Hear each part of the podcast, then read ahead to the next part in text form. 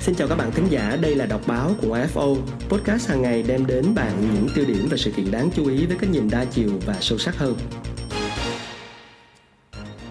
Xin chào các bạn đang đến với đọc báo của AFO ngày hôm nay. À, trong tờ tuổi trẻ cuối tuần vừa rồi thì à, tôi có đọc một bài viết à, mà tôi nghĩ là nó không chỉ đưa ra một hiện tượng xã hội mà còn giúp chúng ta có nhiều cái nhìn đa chiều hơn về cách chúng ta đang đối phó với đại dịch.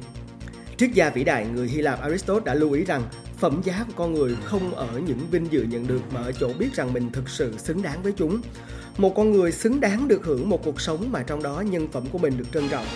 Vật lộn, sinh tồn trong đại dịch, con người suy ngẫm về thân phận của mình, thấm thía về sự phù du và phi lý của kiếp người và cũng đồng thời thấy rõ giá trị của nhân phẩm hơn bao giờ hết.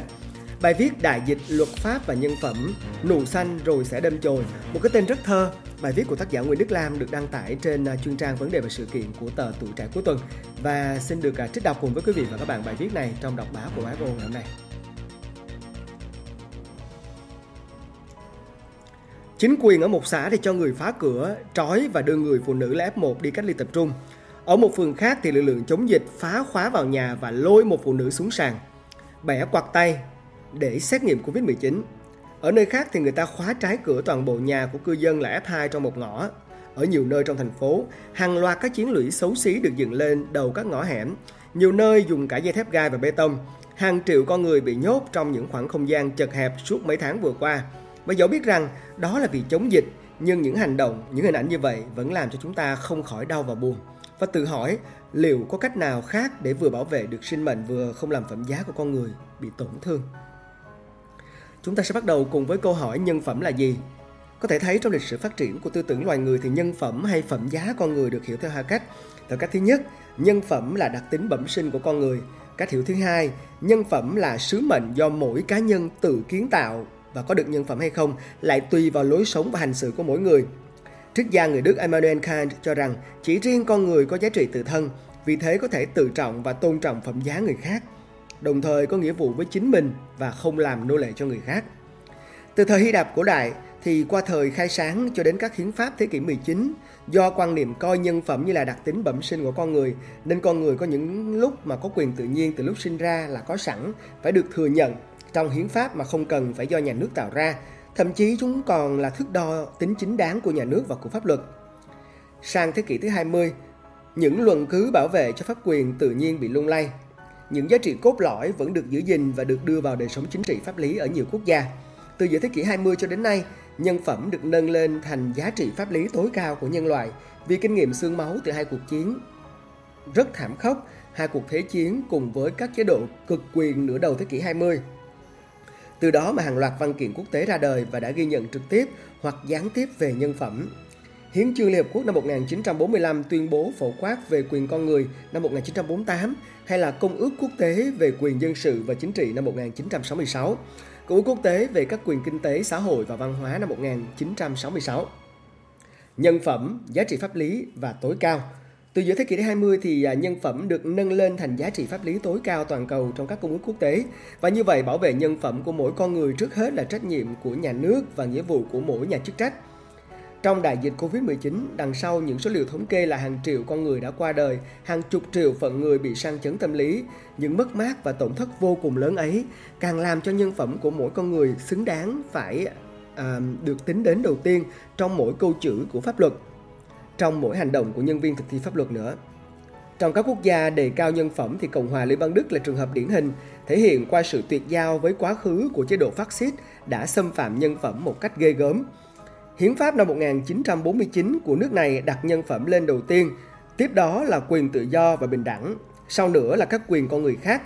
Để tránh những bài học cay đắng từ quá khứ, các nhà lập pháp à, của Đức đã nhấn mạnh sự bất khả xâm phạm của nhân phẩm và coi các quyền con người không phải do nhà nước ban cho mà vốn có từ lúc sinh ra. Và chính các cái quyền đó tạo ra giới hạn hành động của nhà nước và quan trọng hơn, đây không phải là khái niệm chung chung mà là một khái niệm pháp lý thực tế được áp dụng thành công trong đời sống pháp lý thường ngày ở Đức qua các vụ xét xử của Tòa án Hiến pháp Cộng hòa Liên bang Đức. Và vào nửa sau của thế kỷ 20, dưới ảnh hưởng của Công ước Quốc tế về các quyền kinh tế và xã hội văn hóa, Tòa án Hiến pháp Cộng hòa Liên bang Đức đã thừa nhận sự kết hợp giữa nhân phẩm với nhà nước và phúc lợi. Còn ở Việt Nam Hiến pháp năm 1000 à, xin lỗi quý vị, ở Việt Nam Hiến pháp năm 2013 đã nhấn mạnh tại điều 14 Quyền con người, quyền công dân chỉ có thể bị hạn chế theo quy định của luật trong trường hợp cần thiết, trong đó có vì lý do sức khỏe của cộng đồng. Như vậy, trọng tâm của quy định này nhằm đặt ra giới hạn kiểm soát hành vi làm quyền của cơ quan nhà nước trong một số trường hợp bắt buộc phải hạn chế quyền con người rồi quyền công dân và hơn nữa theo các điều ước quốc tế mà Việt Nam đã tham gia trong tình trạng khẩn cấp cơ quan nhà nước không được xâm phạm một số quyền trong đó có quyền không bị hạ nhục đặc biệt hiến pháp năm 2013 quy định rất rõ ràng tại điều 20 mọi người có quyền bất khả xâm phạm về thân thể và được pháp luật bảo hộ về sức khỏe, danh dự và nhân phẩm, không bị tra tấn, bạo lực, truy bức, nhục hình hay bất cứ hình thức nào à, khi mà vi phạm, xâm phạm thân thể, sức khỏe, xúc phạm danh dự và nhân phẩm.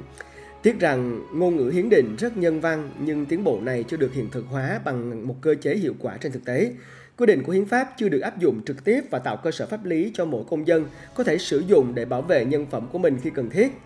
Nếu có một cơ chế như vậy, những người bị phá cửa, bị trói mang đi cách ly, bị lôi xuống sân và bẻ quạt tay để xét nghiệm có thể đâm đơn kiện. Cơ quan bảo hiến sẽ xem xét quy định pháp luật nào điều chỉnh các hành vi xâm phạm nhân phẩm này và sẽ ra phán quyết tương xứng.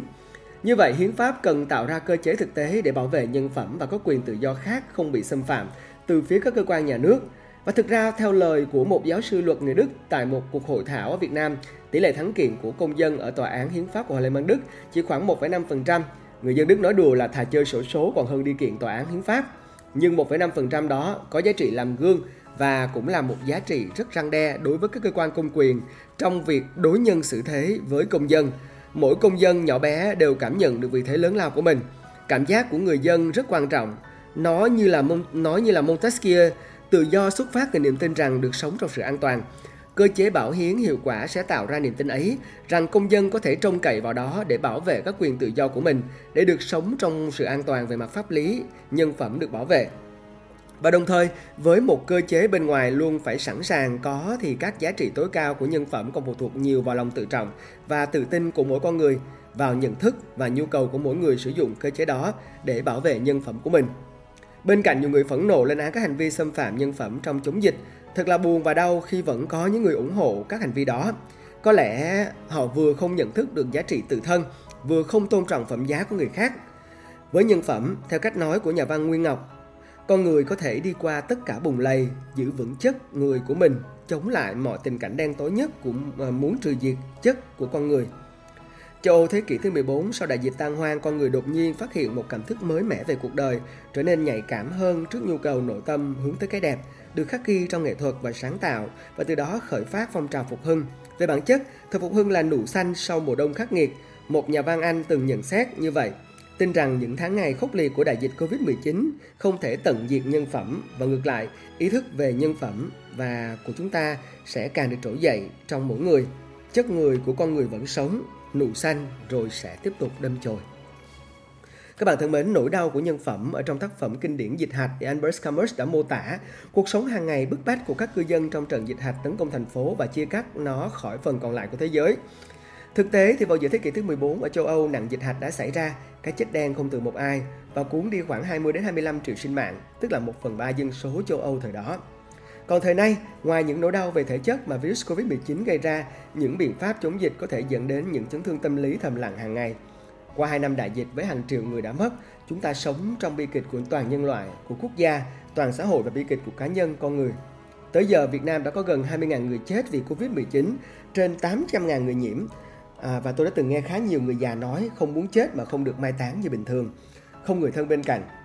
Họ muốn chết một cách tử tế. Hàng triệu gia đình khốn khó, hàng triệu người không có việc làm, gần trăm ngàn doanh nghiệp đã chết, hàng trăm ngàn doanh nghiệp khác đang ngắt ngoải Bên trong những ngõ hẻm bị chốt cứng, chi chít các chấm đỏ vàng ở trên bản đồ. Những phận người khốn khó đang kêu cầu trợ giúp, nhưng họ chỉ có thể kêu cứu ngày một ngày hai, không thể làm như thế mãi suốt hơn trăm ngày. Bởi thế khi thành phố nới phong tỏa, hàng ngàn người đã ùn ùn về quê, bước vào những hành trình gian nan khổ nhọc trên đường. Chỉ ít là không phải ngày ngày trông chờ xin trợ giúp. Trong đó giống như nhiều nước trên thế giới, các biện pháp phong tỏa, cách ly xã hội càng làm trầm kha thêm tình trạng bất bình đẳng, ảnh hưởng rất nhiều tới nhóm dân số dễ bị tổn thương, đặc biệt là phụ nữ và trẻ em do mất việc làm và tình trạng bất ổn thu nhập hộ gia đình giảm nhiều. Người ta nói nhiều đến việc ngăn ngừa bạo lực của gia đình gia tăng trong những ngày đại dịch, làm tổn hại nhân phẩm của phụ nữ và trẻ em.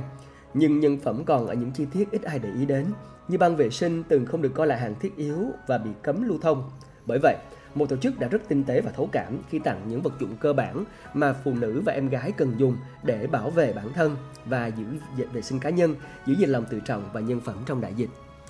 Các bạn thân mến, đây là một bài viết có thể nói rất là chạm và rất là sâu và cũng rất là xoáy vào chúng ta. Câu chuyện về nhân phẩm giữa đại dịch, chúng ta sẽ có cái cách sống như thế nào, um, có cái thái độ sống như thế nào ở nhiều cấp độ khác nhau, cấp độ cá nhân mỗi con người hiểu rõ mình có quyền, trách nhiệm gì à, đối với nhân phẩm của mình và cả những cơ quan công quyền, những cơ quan hành pháp và lập pháp thì à, chúng ta cũng phải nhìn ở cái nhìn nhân văn hơn, nhìn từ cái nhìn nhân quyền hơn khi đưa ra những chính sách. Vừa rồi là đọc báo của FO. Các bạn vừa lắng nghe đọc báo của FO Podcast hàng ngày đem đến bạn những tiêu điểm và sự kiện đáng chú ý với cái nhìn đa chiều và sâu sắc hơn. Hãy cùng cập nhật dòng chảy thông tin mỗi ngày, nói không với tin giả và tạo ra bộ lọc thông tin cho chính mình các bạn nhé.